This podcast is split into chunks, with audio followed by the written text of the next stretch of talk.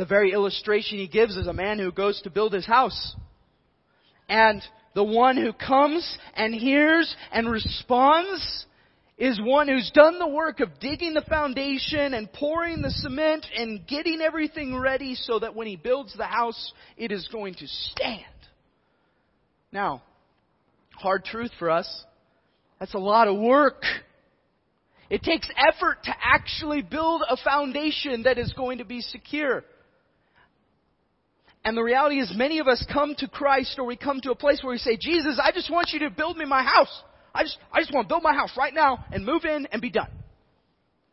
And so we get all the materials and we just, whoop, look at that. There it is. It looks great until the storms come.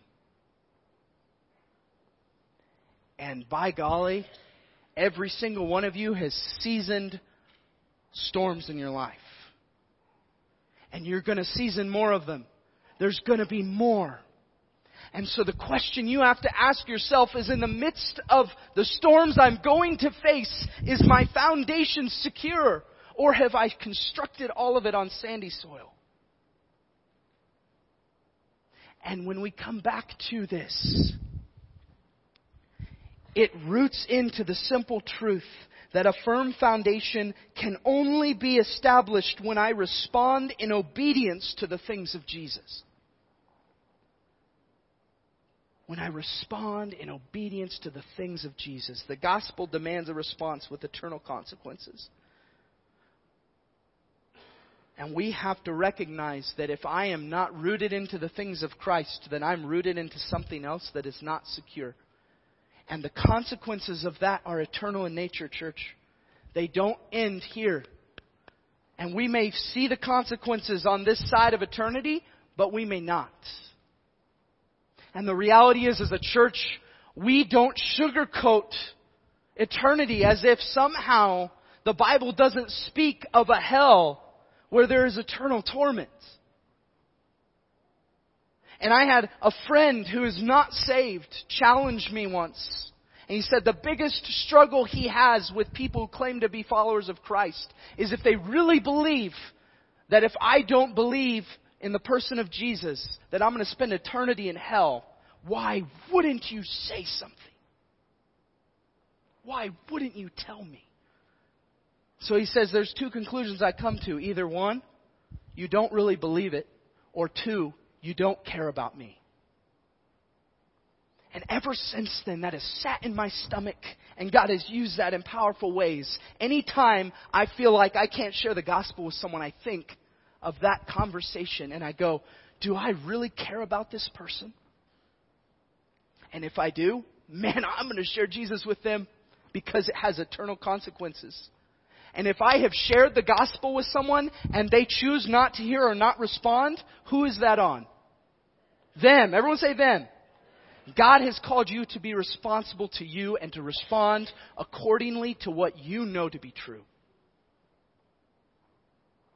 And so the application is simply this, church. How will you respond?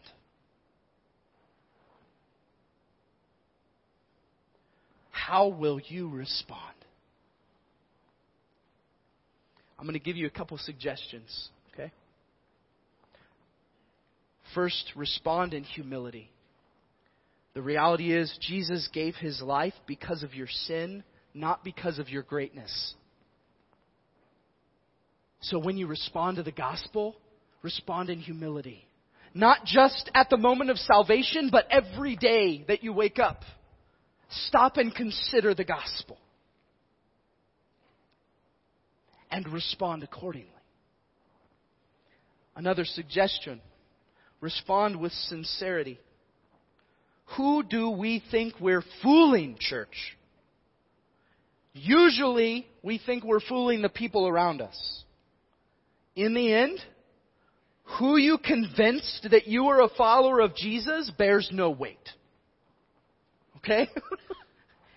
and it's silly for us to think that. And I am just as guilty as the rest of you in this. That the only people that I am fooling are those who look at my life on the outside. Jesus already sees everything else that really goes on. And He's the one I have to give account to when I stand before Him in eternity. So respond with sincerity. And last suggestion I'm going to give to you is to respond with urgency. Because we don't know how much time we have. We don't know when Jesus might return. We talked about that last week. Living in constant expectation of His return. And so as you think about this, as you pray through this, as you consider the depth of what this means for us, how will you respond? Now I'm going to ask the worship team to come up here. And here's what I want to do, okay? Because church, this is if we if we miss this, the consequences of that are eternal. And the weight of that is something that I feel every day because I long that you would understand this. And I don't want that to be limited by time frames or schedules. I want you to grasp this. And so here's what I want to do, okay?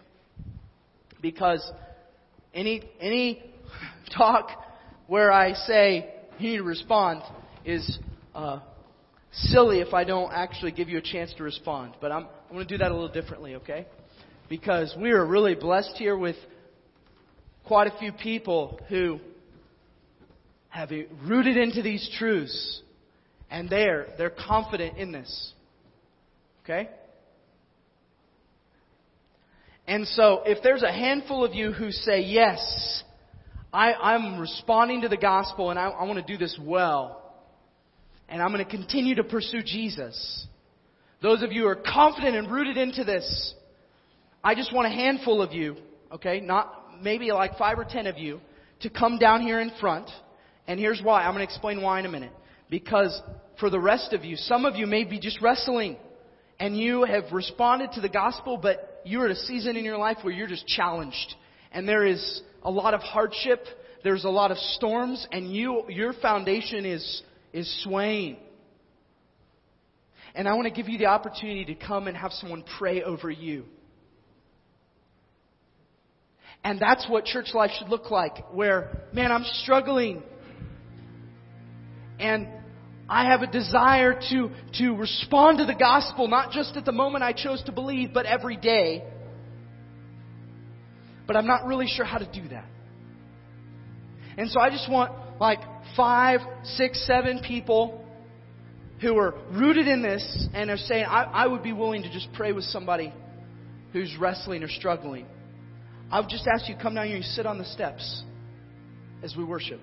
Okay? Right now, if there's anyone who's just confident and would be say, I'm, I would pray with someone. I'd pray with someone this morning. Just come down, come down front here and sit on the on these front steps. I'm not going to make you just stand up here, kind of strange. All right? But I want you to come and just have a seat. And then, in the midst of this,